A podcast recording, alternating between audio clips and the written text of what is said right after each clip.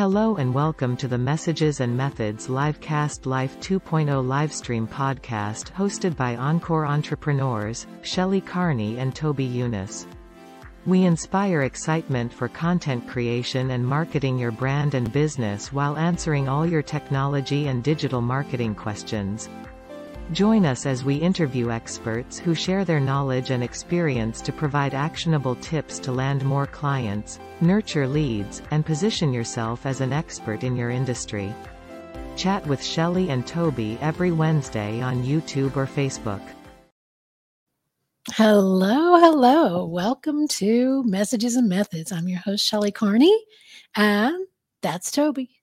I'm Toby Younis. I'm her uh, co-host in this, but I take over this stuff that she doesn't want to do. So I want to talk a little bit about. I do the promo There's stuff. some other things I don't want to do. You want to the- come I'm with the- me? I'm a sales part of this thing. All right. So uh, let me share a screen with you real quick. So uh, first of all, tomorrow at 11 a.m., Mountain Time. you'll hear uh, 10 a.m. Pacific. Shelley and Jen on their program called Women Con- Conquer Business. Tomorrow's program is Dissolve Information Overload. And by the way, Jen is uh, one of the experts that we've invited on our show, and she's on our show today. I'll introduce her in just a minute. Then at one o'clock, you can see Shelly, and I- you're going to be on this show, right? You're gonna Yeah. Be at, one, at one o'clock. This week see I am. Uh, Shelley and I on Video Tarot, and we're going to talk a little bit about this latest shot that we took and has been posted both to my Instagram account and to my uh, Facebook page. Featuring the color yellow. Right, featuring the color yellow. Shelly did the styling on it, and um, And we're going to talk. lemonade out of lemons. You know, I couldn't remember the exact statement. I had to look it up. It's Yeah. it's when life hands you To lemons, make, make lemonade. So I called the, the photo "When Life Hands You Lemons." Oh, very nice. So uh, we're going to be talking about that. We'll talk about how we set up the shot, the equipment we used, and then we'll show you that equipment on our Amazon page in case you want to enjoy the same, um, get the same pleasure out of shooting these shots uh, that we do. And then last but not least, I do want to remind you that our book, Women in Podcasting, has been published. I have a copy right here. Uh, and I will put, while uh, Jen and Shelley start the conversation, I'll put these links in the uh, chat room. Okay. Mhm. So let's bring uh let's bring Jen in here so you guys can start up and say hi's. Oh, I don't like that. I don't like this. Oh. one. There, There we we are. All right. Hello. And this is Jen McFarland, the founder of Women Conquer Business. We met Jen at the She Podcast conference back in October.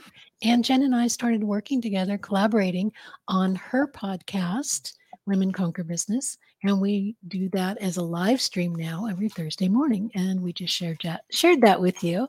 But Jen is also a digital marketing expert, and she's going to come on our show today and share all about uh, her knowledge when it comes to digital marketing. So, thank you for being here, Jen. Absolutely. Thank you so much for having me. Yeah. Let's get started by having you tell us about yourself and your business. Sure. I, you know, you interview inter, introduced me very well. My name is Jen McFarland. I have, am the founder of Women Conquer Business. I have over 25 years of digital marketing experience. Kind of, bef- even some of it, I guess, kind of predates digital marketing in some ways. Working at newspapers, uh, doing graphic design, and then working on larger scale projects. Women Conquer Business primarily helps women entrepreneurs with all of their digital marketing needs. I like to specialize specifically in marketing operations. That means integrations, getting things from start to finish as quick as possible. I've also had a podcast, as you said, for about three years called Women Conquer Business. And I have a new initiative called Epiphany Courses. And what, what we're doing with that is taking some of this knowledge that I've shared speaking and in different settings and sharing it as an online course with people who maybe can't work with me in person. And that is everything that I have going on, at least at the moment. Sounds like a busy life, and um, uh, I like the idea that you've uh, transitioned through uh, several era from the analog to uh, the digital marketing. But um, what we're trying to focus on is digital marketing as we know it now. So, uh, what I wanted to ask was, what did you learn about digital marketing in the last year? What new things did you learn? about what new things? Oh my gosh. So this is something that is so fascinating to me. So we have in in this field alone and you've, it's really grown into being e-commerce as well. We've experienced over 10 years worth of growth since the pandemic. So it actually goes back 2 years technically. And it's because all of these companies kind of dusted dusted off all these projects about going online and really started implementing it. And it has been one of the most exciting times in in digital marketing honestly that ever in the history of it. And so what I've learned most in the last 2 years is that there is always more to learn because it is shifting and changing rapidly. the uh, Moore's law effect, where we used to see changes every 14 months because of the size of uh, uh, processors, uh, is really it's completely different. You have to expect expect change uh, more often than that, uh, and you have to be malleable enough to adapt to it very quickly.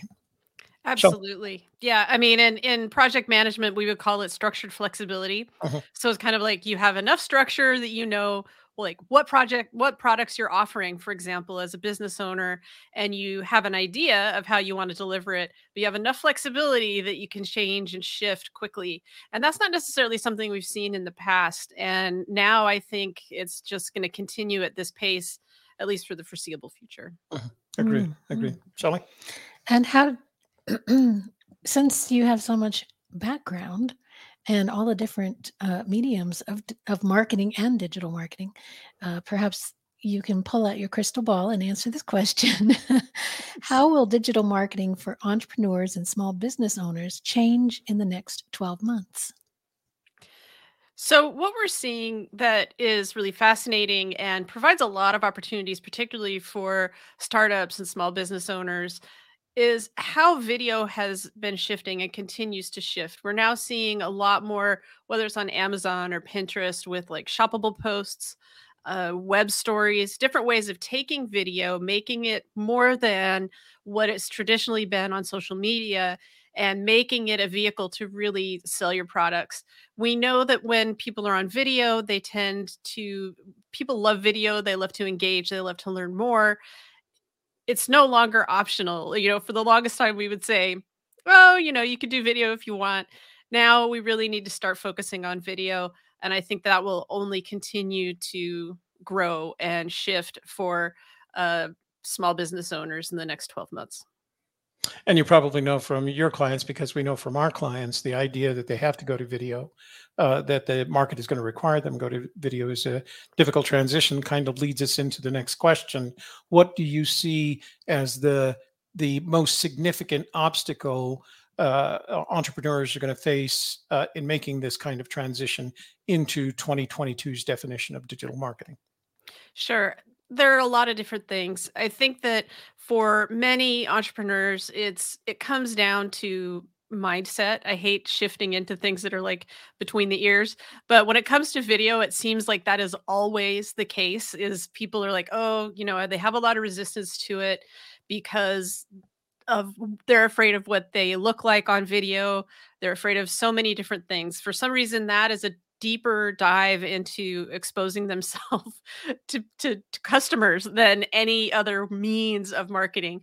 Um, and it's very interesting. So I see that as I see a willingness to engage as the biggest obstacle.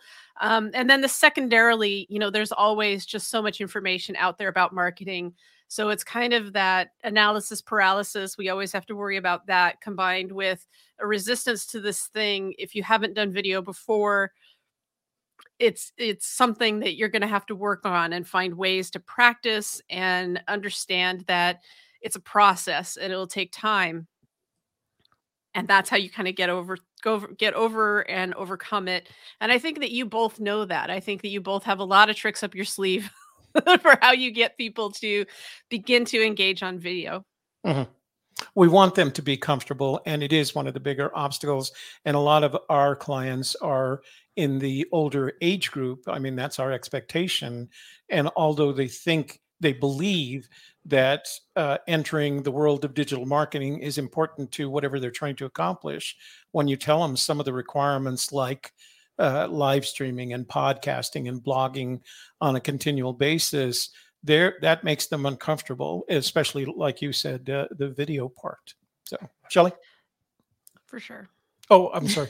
No, I mean for sure, and I and I think that you know what I tell my clients when I'm working with them is let's take a baby step, and I also share what I did, which is I did a lot of Facebook lives to myself. Like you can set the audience as only you and you can practice. Mm-hmm. And, mm-hmm. you know, there are a lot of ways that you can work through that fear. And then when people understand, I think, the possibilities with video and how it can become all of these other things, that's how people realize from an efficiency standpoint, it's a big loss if you don't do it.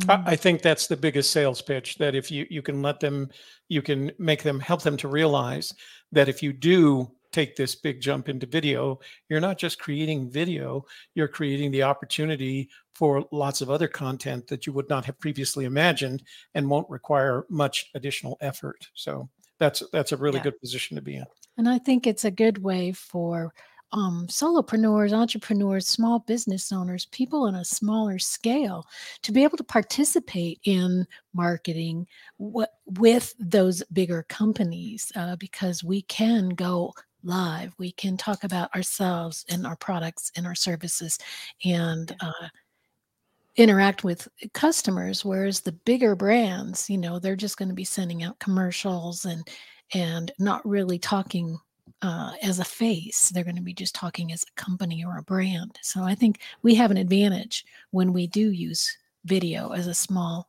um, entrepreneur type business. Mm-hmm. Absolutely. Absolutely. And the only obstacle you really have as a small business owner is yourself. you can do anything with any amount of money. You can create, you can change on a dime. Pick a thing and stick with it for a while and see what happens. Don't shift all the time, but don't create obstacles that aren't actually there. Right. And don't expect overnight results. No, sadly, no. sadly, for all of us. Shelly? Uh, we are we are working with a lot of digital marketers in a lot of different fields and there are some fundamentals that some people do need to have in place before they can reach out and work with a coach or a consultant. So, what should a prospective client have in place in their business before you may best help them with digital marketing? I'm a little bit different in that I help a lot of brand new businesses and I also help people who are in a position of growth. And I have like two so there's like kind of two different lanes. To work with me as a brand new business, you need to honestly before you do any marketing you need to have at least a minimum viable product some customers so you kind of know like who we're talking to and some goals like goals really help me with like so what are what are we trying to do here and then i can come in and be more effective now that said you don't have to have a website to work with me you don't have to have anything i, I do that a lot with my clients that come in through Prosper Portland. Um, I work with the Inclusive Business Resource Network, and we bring in people, and the whole point is to get people started. So I'm perfectly comfortable with people who don't have a lot in place.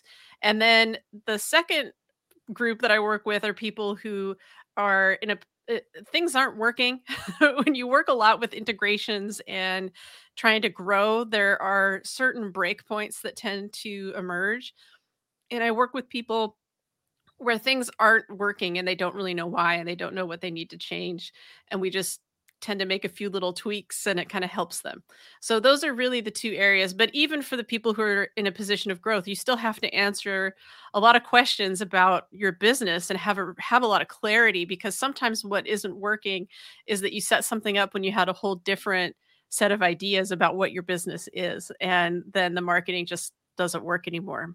Mm-hmm. So, those are the people that I work with. You don't have to have a ton in place, but you do need to have a really solid idea about your business. So, this is one of my favorite questions because I love storytelling. Tell us a story about something that you learned from working with a recent client. You know, I think that a story about what I learned. So in in working with my clients, I've started to see a real pattern among people who come in with a a case of the shoulds. And what that means is they come in and they say, Well, I should really have a Facebook group, but I don't. And I'm always like, I'm going to stop you right there. Who told you you have to have a Facebook group? And they come out with like all of the information, all of the friends, all of the people who said that they should have it. And I and I said, "So, do you want to have a Facebook group?" And I've, this has happened several times and they're like, "No." and I'm like, "Well, then don't have one." And they're like, "But but, you know, and and I had something similar happen with a different client who I mean, he's amazing and like has so much like in person like vibe where he can just talk to anybody. And he felt like he couldn't do that because that's not what the marketing narrative is. And I'm like, look, you're willing to do things that other people aren't. And I think that in terms of what I run into again and again is people feel like they have to do one thing or this or that. And it may not be a good fit for them and they feel like they can't do anything with marketing because that thing it, they they don't want to do it and i guess that the what i communicate to people over and over again is that it's not important to do what everybody else says it's more important to do the thing that fits in with who you are as a person like the man who could just go talk to anybody, I mean, he could sell to anyone and in person and make tremendous sales. And there are a lot of people in this world who can't do that. So mm-hmm. do that thing you're super good at. And then for the people who think that they have to have a Facebook group, for example, like you don't have to do anything that you don't want to do. You have to do some things that make the most sense and be where your people are. And for a lot of people, that is actually not a Facebook group, it's something else. It's something else. And I guess that the moral of the whole story is you have to be careful about the information that you listen to, and you have to be careful about the guidance that you take and about what you view as being absolute when it comes to marketing your business because there are no absolutes. Fundamentally, marketing is how you get the word out about something. So find what works and then if it stops working then you may have to make some adjustments but i talk to a lot of people who haven't even tried anything and they are in this this fearful spot where they don't want to do anything because they don't want to do the one thing that everybody's telling them they have to do Shelley.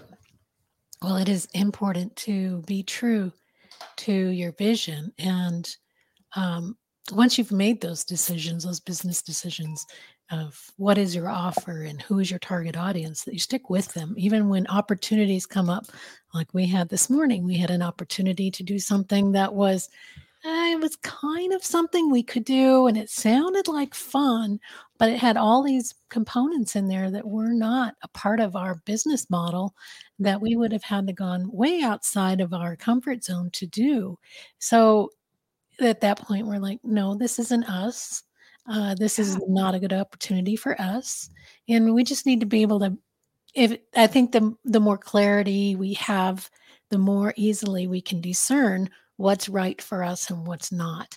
Uh, we've defined our offer, we've defined our target audience, we've defined who we are and what we do and why we do it.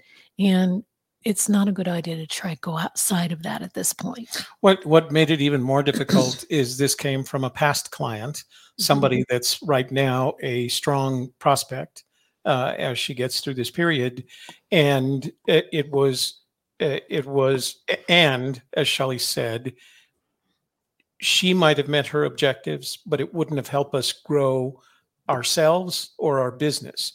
And so uh, it was hard to say no because of the sense that she is a, a prospective client for our, our um, streaming and content distribution services.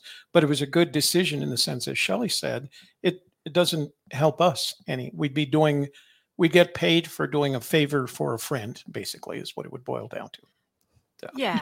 Yeah. And I I posted something about this on Twitter. It was a retweet, actually. I can't take credit for it. But it was like most of marketing is not deciding you need to change everything all the time. Mm-hmm.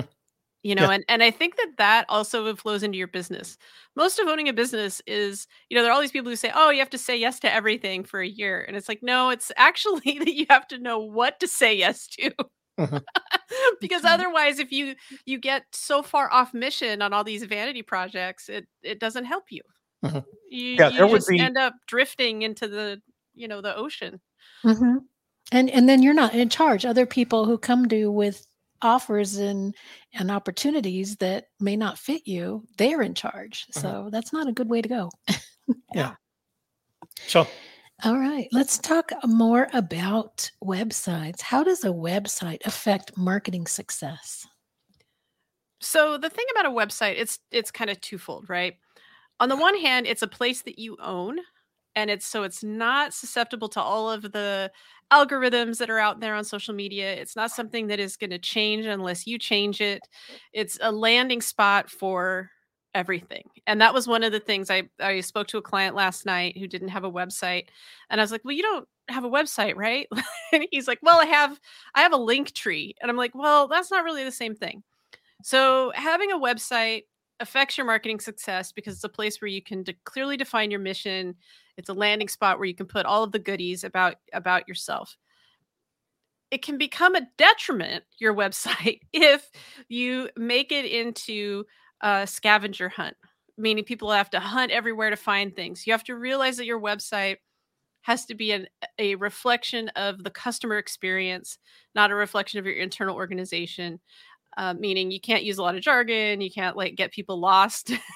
you know, it's not a scavenger hunt. They're not to like you know, you guys know you've done like real scavenger hunts. Like that's not how a website works. People don't want to like go and dig and dig and dig to see if you're going to help them or what it is that you do. It's a treasure hunt. And what that means is every page has a treasure. It's what you want them to do.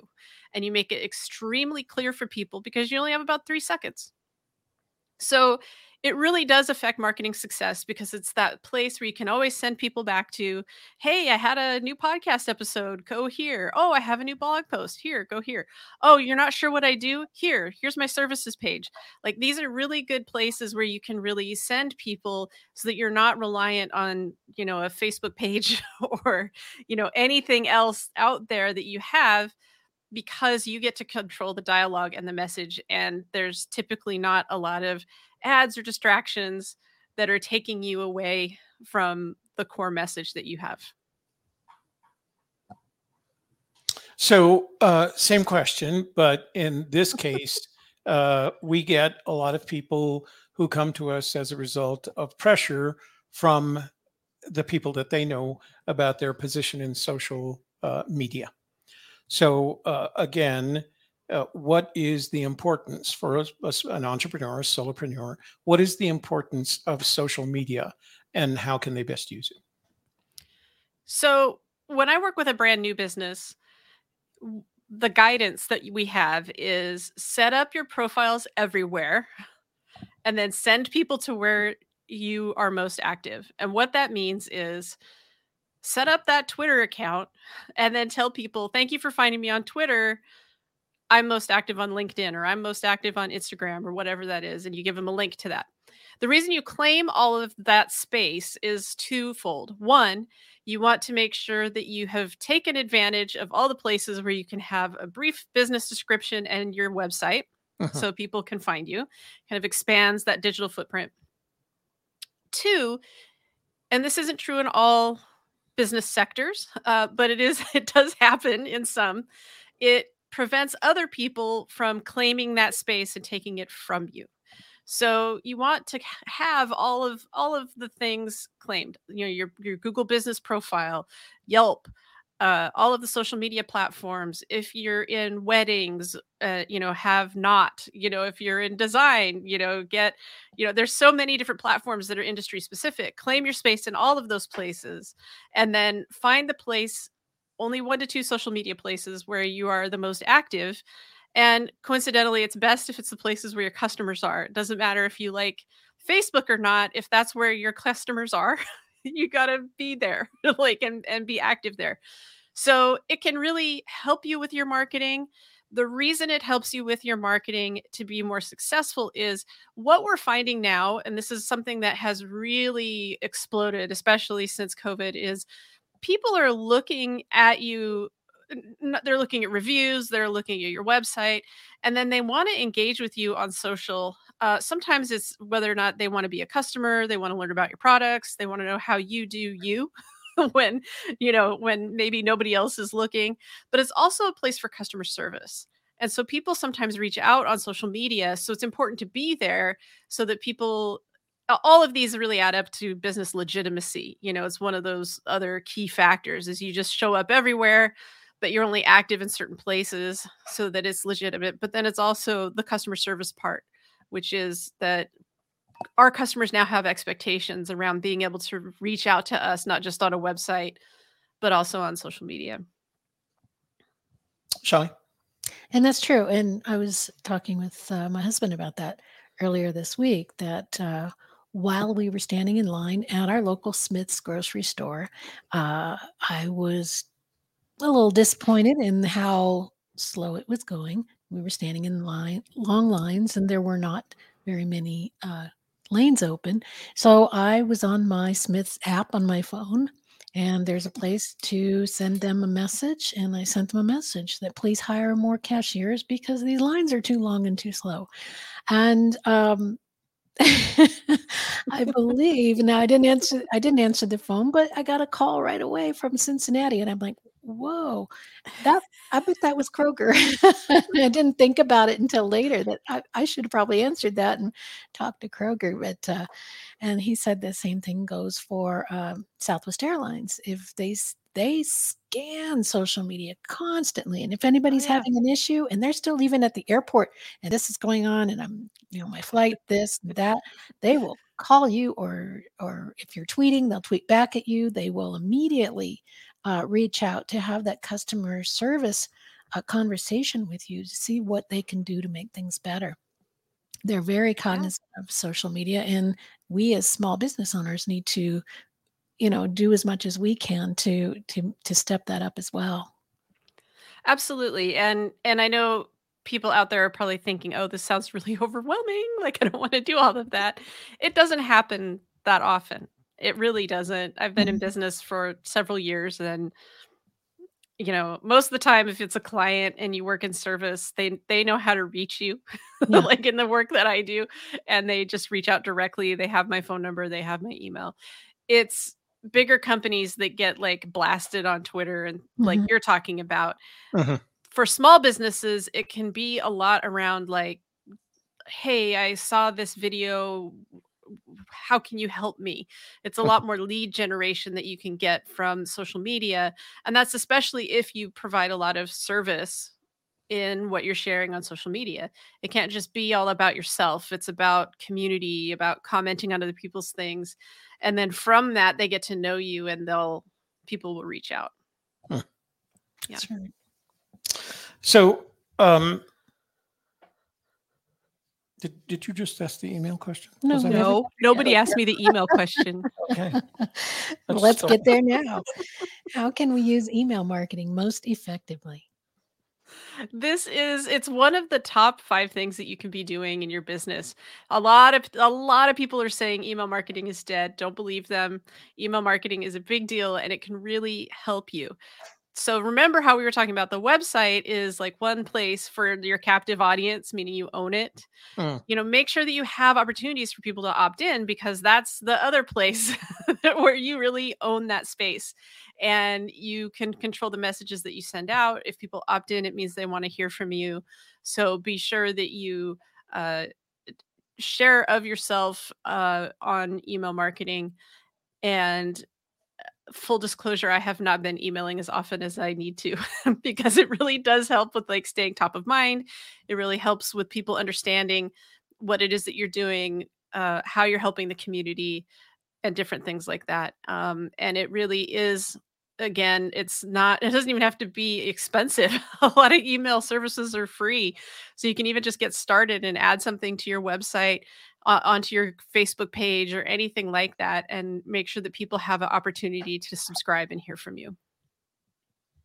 So um, there was a period in time where the phrase content is king was used by people like me uh, to tell clients why they should be creating content. But the simple fact of the matter is, I, am not sure that has changed enough so that we can't say it. Um, so, in, in what ways are content creation and distribution important to uh, an entrepreneur's marketing success? You know, this is really interesting because one of the things that has reemerged, and I was like, did this ever really go away? I don't know. One of the things that has reemerged is the importance of SEO. Like it kind of fell off everybody's radar for a while. And then now, when you talk about what's happening with digital marketing, now all of a sudden people are like, oh, and SEO is really important again. And I was like, did it stop being important? It never did. So it's fundamental and the reason why content creation is fundamental is because content is typically uh, until google catches up all the way is typically words and then audio and video although google is catching up and getting better about being able to make video searchable get that content in a way that that they know what it is that you're talking about and they can direct people there the whole point of creating content is to answer common customer questions over and over again because it takes so many touch points for somebody to come and work with you. And it's also so that you can drive traffic among people who don't know you to get there.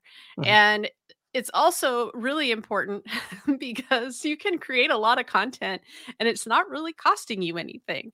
You know, it's when you start to do things like StreamYard, well, you can even do StreamYard and it can be free you know it, this is something that doesn't take a lot of money it does take time uh-huh. but that time will pay off and that's why it's really important because this this is creating right now for you like social media posts this interview is creating social media posts you're uh-huh. gonna make a book out of it probably and you're gonna like you know you're gonna get a lot of mileage out of this time that we're spending together and it's not really costing anyone anything except for time you know so the main thing about creating a lot of content is making sure that you've built in the time and the infrastructure to manage it well um, but creating content always pays off and in part of the marketing success because you're giving people the information that they need to make a decision about you. So I do want to add a couple of points to what Jen said. Um, if it looks like we're taking advantage of having Jen on the show, she's giving us her time and her sharing yeah. her expertise. What does she get out of it? One of the things that she gets out of it is at the end of this show, she'll get links to both uh, video casts and audio casts that she has the freedom to use in promoting herself. So if people want to know more about Jen, they can go to this video and kind of learn what she's all about just by listening uh, to this conversation. Uh, the second thing I wanted to point out is Jen made a very important point about how Google and other search index uh, search engines index words one of the important things that we try to re- remind our clients of is the value of a good title a good description because you have up to 4,000 characters to make that description and a set of tags that work for that. So when we post this, when this becomes a video rather than a live stream, we'll have a complete title, a complete description, and a complete set of tags that go along with it. So Google, even though it's video and they are getting better at learning to index video and audio based on on the content of the video and the audio. But what they count on is that you've written a credible title a credible description and are using credible tags to describe that video and that helps in your search engine findings. So when you go to look for uh, jen mcfarland eventually you'll see this video in her uh, google listing because her name will be in the title description and tags Shelley? Absolutely. And, you know, and then take advantage of things like closed captioning. If you want, you can make a transcript and add it. You know, and and as guests, we are also getting exposed to new audiences. You know people that I don't know. Mm-hmm. So what I get out of it is talking to somebody new, answering questions. It, it is exposure to another audience and it, it is like a good exchange of time. You know, it is it is very useful. That's why that's why for my podcast I never stopped getting people who wanted to be interviewed and I'm like, I haven't had a show mm. in a year. like Yeah. you know and then now that shelley and i brought it back it's like oh my gosh like i mean i get so many requests to be on the show uh, because everybody knows they can be exposed to somebody somebody else's audience they're going to get a blog post they're going to get you know all different kinds of information and that's kind of how with content creation that's why you always see these kind of content creation communities popping up because it is something where you can actually learn other learn about other people and share a lot of information that is useful to everybody Agree. Yeah. Shelley. with uh, the last couple of years of a lot of events being canceled and uh, i know that you go out and speak and i know some that's been curtailed so you have experienced this as well. So what are the best alternatives to face-to-face networking and other events? You know I, i've since uh stopped doing it but i helped to like organize and and create uh something called nationwide networking where we were using meetup and having online networking. That group is still active. Uh, i also have organized uh, co-working times where just have an event and people can come and talk about what it is that they're working on and what it is that they do so there are all different kinds of like online communities that have sprung up as a result of no face to face networking. As somebody who can help people who live anywhere, I love it because I can keep meeting people and doing things and kind of pop into like different events. Um, you know, a lot is moving into the online space, and I don't know how much of it is going to go back. I mean, certainly some of it will go back to being in person because um, like we have some events here in Portland, Oregon that are just amazing and they're not going to stop you know being in person because it's much better in person and they haven't been able to revive it in the online space but I think there's just a lot of places where you can go and meet other people online. I mean, isn't isn't that what you go you've done as well? Oh yeah, uh, I've been doing a lot more lately. Uh, there seems to be a lot more opportunities popping up for quick networking, and uh, people are getting very practiced at uh, those breakout rooms, so that you know you can uh, join a meeting and then go into smaller breakout rooms and have those conversations, and then come back to the main meeting. So Oh yeah. it's getting uh, more and more accepted and uh, everybody's getting more practiced at it so yeah it's definitely a way to go Totally. I did um we did have that uh, networking meeting where, you know, so getting practiced at Zoom and everything. We had Zoom bombers come into one of our networking events and uh some like I, I did a video about it because I just couldn't believe that it was still happening after, you know, a year and a half of the pandemic.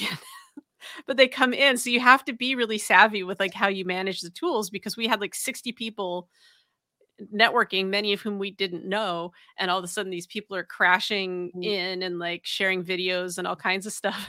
And my co host, whose Zoom account it was on, didn't have it locked down the way that Uh-huh. I do. So other people couldn't share screens. And it was pretty awful for about like three minutes. And Uh-huh. then I was like, wait, I have admin rights. And I just went in and like, you know, deleted everybody.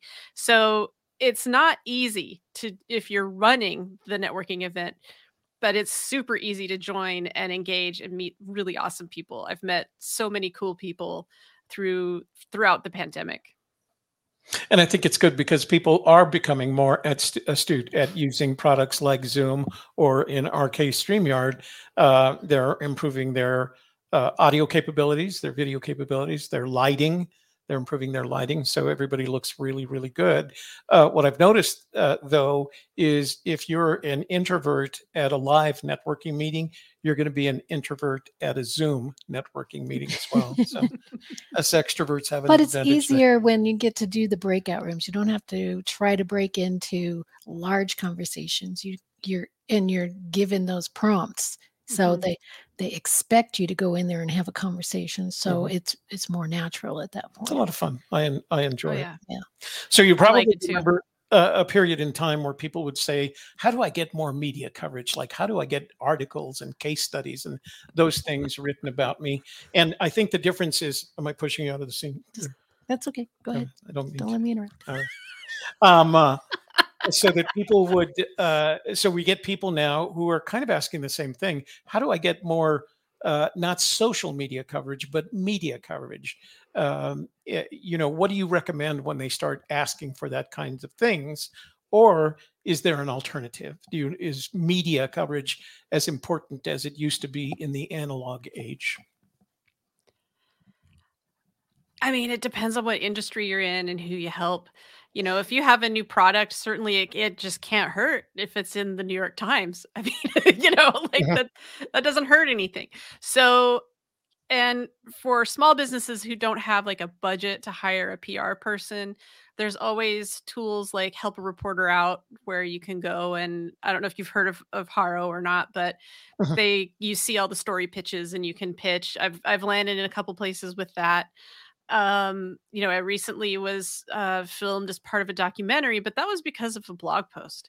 And so i would say too like you can attract media attention that you don't expect because of if you create good content and you take a stand on something that blog post in particular was me uh, taking a controversial stand on a, t- a t- a piece of software called ClickFunnels, and it drew attention to for me to be kind of the I don't know, they said the voice of reason, but it's really just offering an alternative opinion.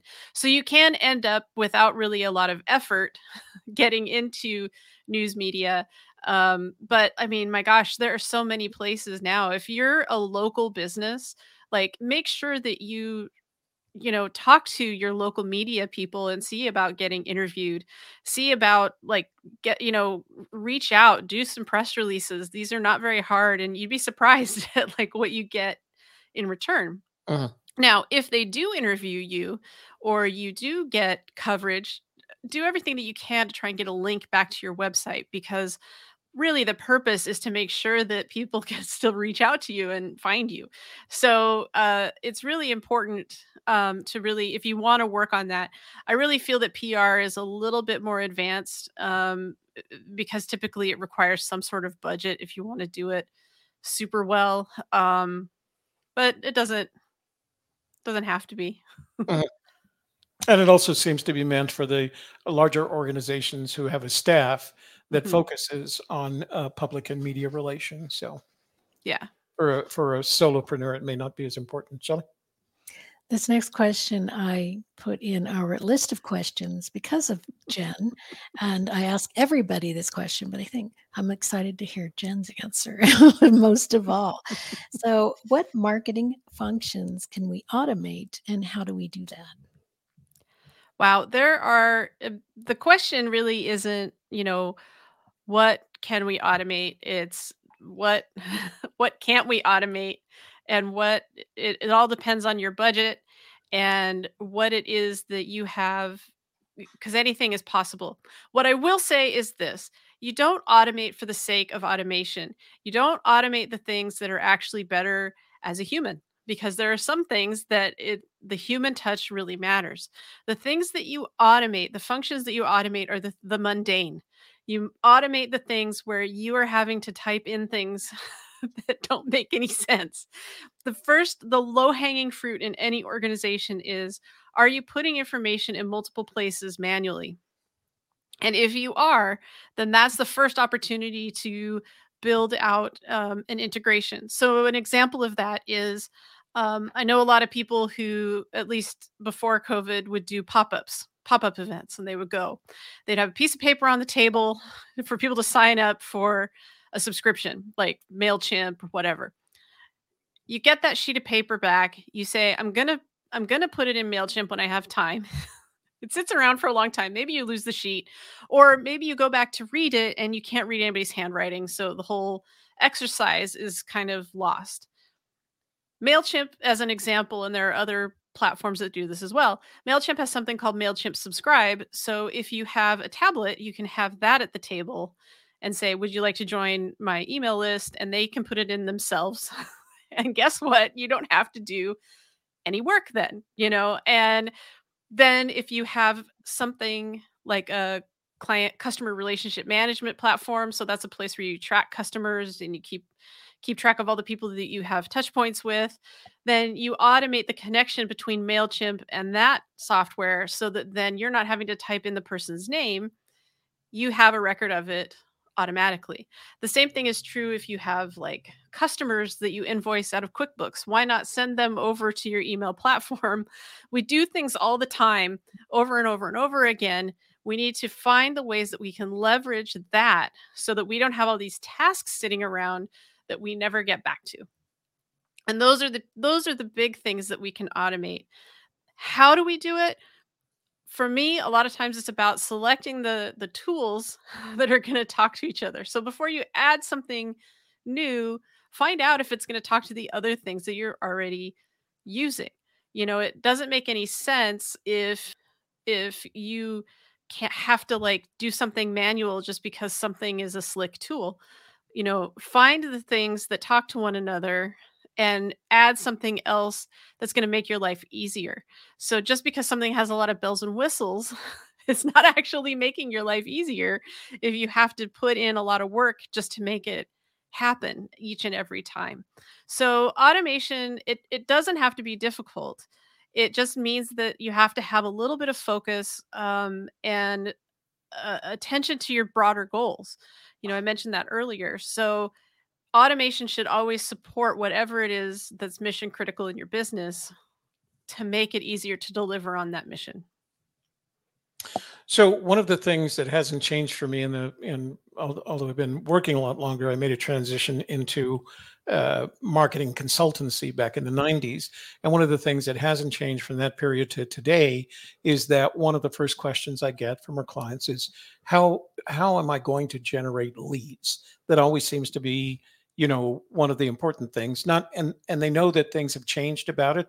They're not even sure how a lead is defined anymore uh, but it's still a question on their mind. So when when one of your clients asks you how am i going to generate more leads? Uh, what do you say to them?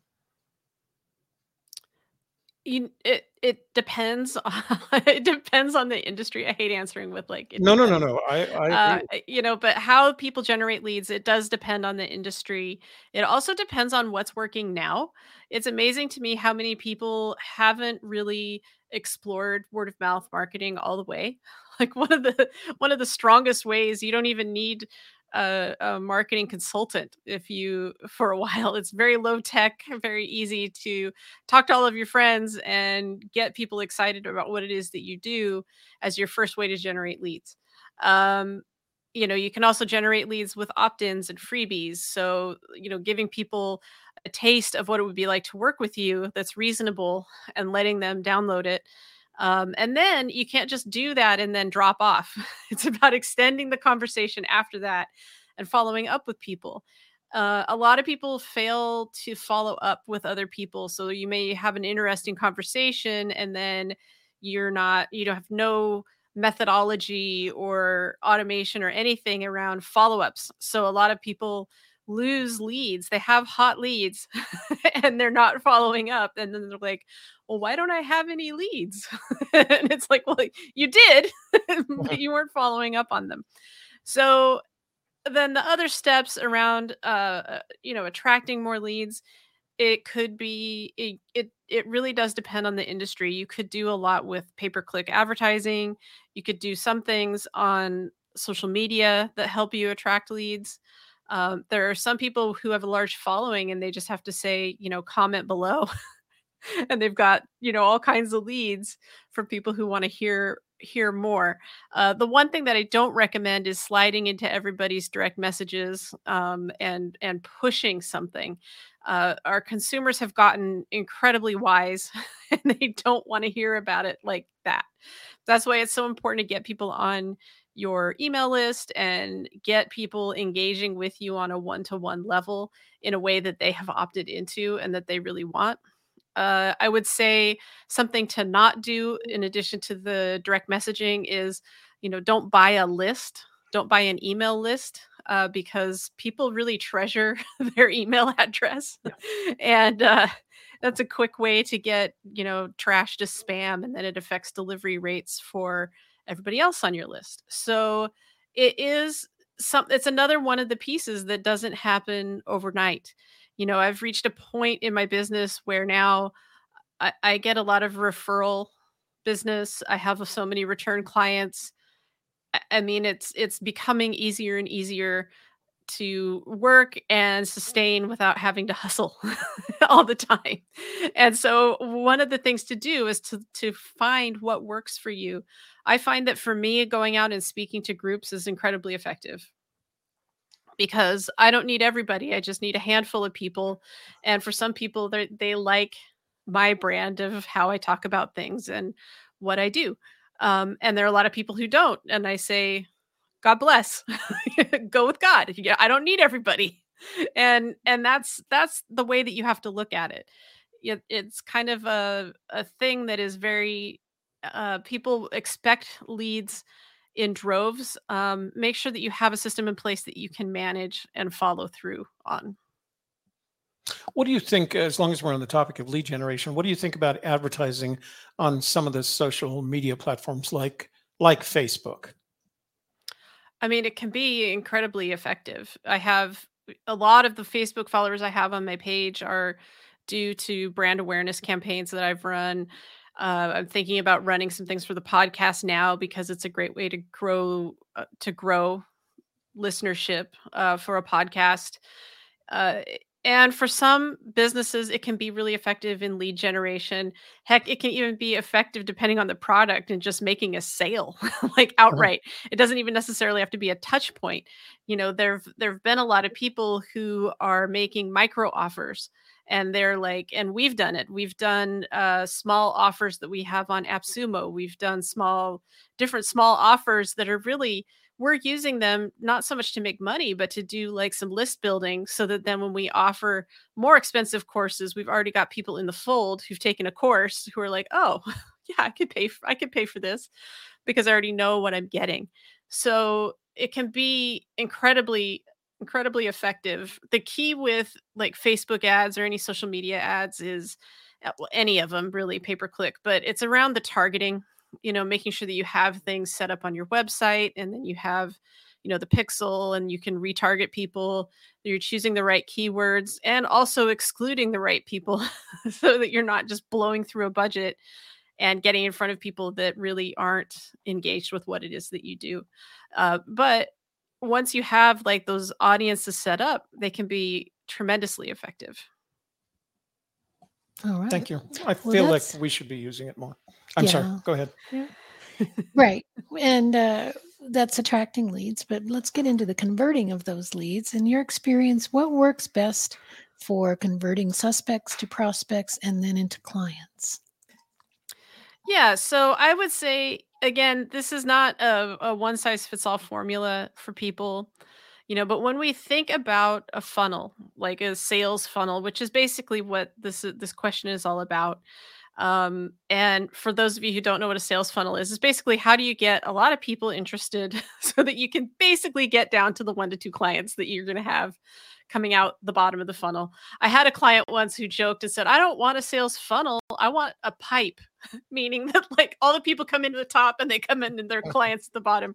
That's generally not how it works. And it's because you might come into contact with a ton of people and for some people they're like that's nice it's not for me you know and really effective marketing always will attract the right people and it also deflects the people who aren't a good match you know uh my business is called women conquer business that really is not attractive to some people and i've had people get in my face about it i'm like okay and like after i get over the discomfort of that um then i'm like it's effective because you know I'm, I'm not for that person and you know we got to that a lot quicker. So an effective funnel is really about both. It's about attracting the right people and it's about you know having other people decide that you're not for them. So if you're thinking well i don't even know this is all very confusing it's like how do you get customers now? That's really your first funnel. How are you getting customers now? How do people learn about you? How do you engage with them in a way that gets them interested in what it is that you do so that they sign up? You know for a lot of people it's like eh, tradi- a traditional funnel would be like i met someone at a networking event i followed up with them maybe we had a consult and they signed up. Like that's fundamentally that's what a what a funnel is. Um for me personally the the best way for me to convert is to to meet with someone myself and that's how we feel each other out. Like we Uh-huh. decide, you know, it's like an interview process. Um, because I don't want to work with everybody either. And you have to really honor that part of it. So, but for some people, like converting, if you have like a low cost product, you may not actually have to ever get in front of anybody. Then it's about like, how are you conveying the value and what you're offering in a way that's irresistible to your customers? You know, how are you using content and video and really sharing with people the value of what it is that you do? And then are you delivering the goods? Because part of that type of funnel where you're doing it all online is then you're relying on people saying that's really cool and telling other people about how cool it is so that you're not just you know churning you know i mean that's that's one of the things the churn is like you get people and they never come back uh, you don't want a lot of that you want a lot of people who are like no i want more of that because that's how you're gonna that recurring income is how you're gonna make your money and so all of these kind of factors have to play in when you as a business owner are working with somebody like me and asking about conversions like i want to know how you've been doing it now that's why before i work with people i want you to have some clients and then will you talk about how to maybe translate that into the online space or we talk about how to get you even more of those? That's a lot of how all of this works in terms of converting. It's different for everybody and there are some things that are really massively effective. You know i, I have i don't know if you've noticed i have a lot of personality. So i i can convert people because i get really excited genuinely excited about what other people have going on and that can lead to a lot of sales Now, I, I would like to point, point out though that you claim you're an introvert. Is that right? yeah but i know you Uh, well, yeah, but even when you didn't, the first time we met, you were still very chatty uh, bubbly and chatty and, so I, and shared a lot of information with us. I would like to mention this is uh, the third time, uh, uh, excluding the fact that you guys are doing a show every week. This is the third time that we've interviewed Jen. On this Is it? show. Yeah. Um, and well, fourth, actually. fourth, If you actually. count the And I got to tell you, uh, every time I leave one of our conversations with Jen, I have a page full of notes of things that I have to further research to improve, you know, my knowledge It's of true. digital marketing because she's so And she always gives tips that are actionable, always stuff that you can go, oh, let me go do that right now. Yeah, Yeah, yeah, exactly. amazing. Thank you Oh, uh, that's why we keep having her back. Tell us your most important takeaway, tactic, or advice for small business owners, and then we'll get into where people can find you on the internet.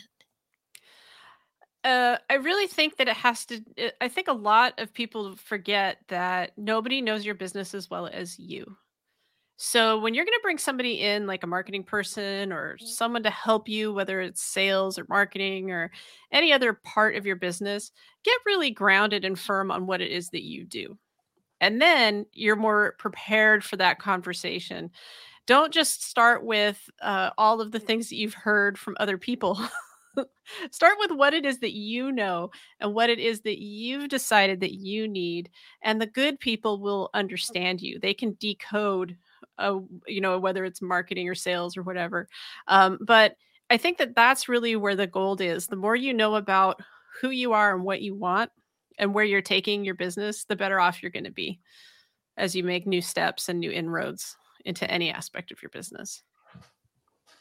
I think that's what made it so easy for us to say uh, no to our friend and client. this that morning. offer to do. Yeah, yeah. That's not what we're That's doing not what we're anymore. doing. yeah Um, so let's know, uh, tell us where our viewers and listeners can find you on the internet and if you have any free gifties for them. Wow, I feel like I'm everywhere's on the interwebs. Uh, so you can find me at womenconquerbiz.com. Uh, in terms of the freebie, it's women, womenconquerbiz.com slash hi. And that'll give you like links to my social. It is also the free opt-in is about growth hacking, which is about how to really make change in your organization a lot quicker.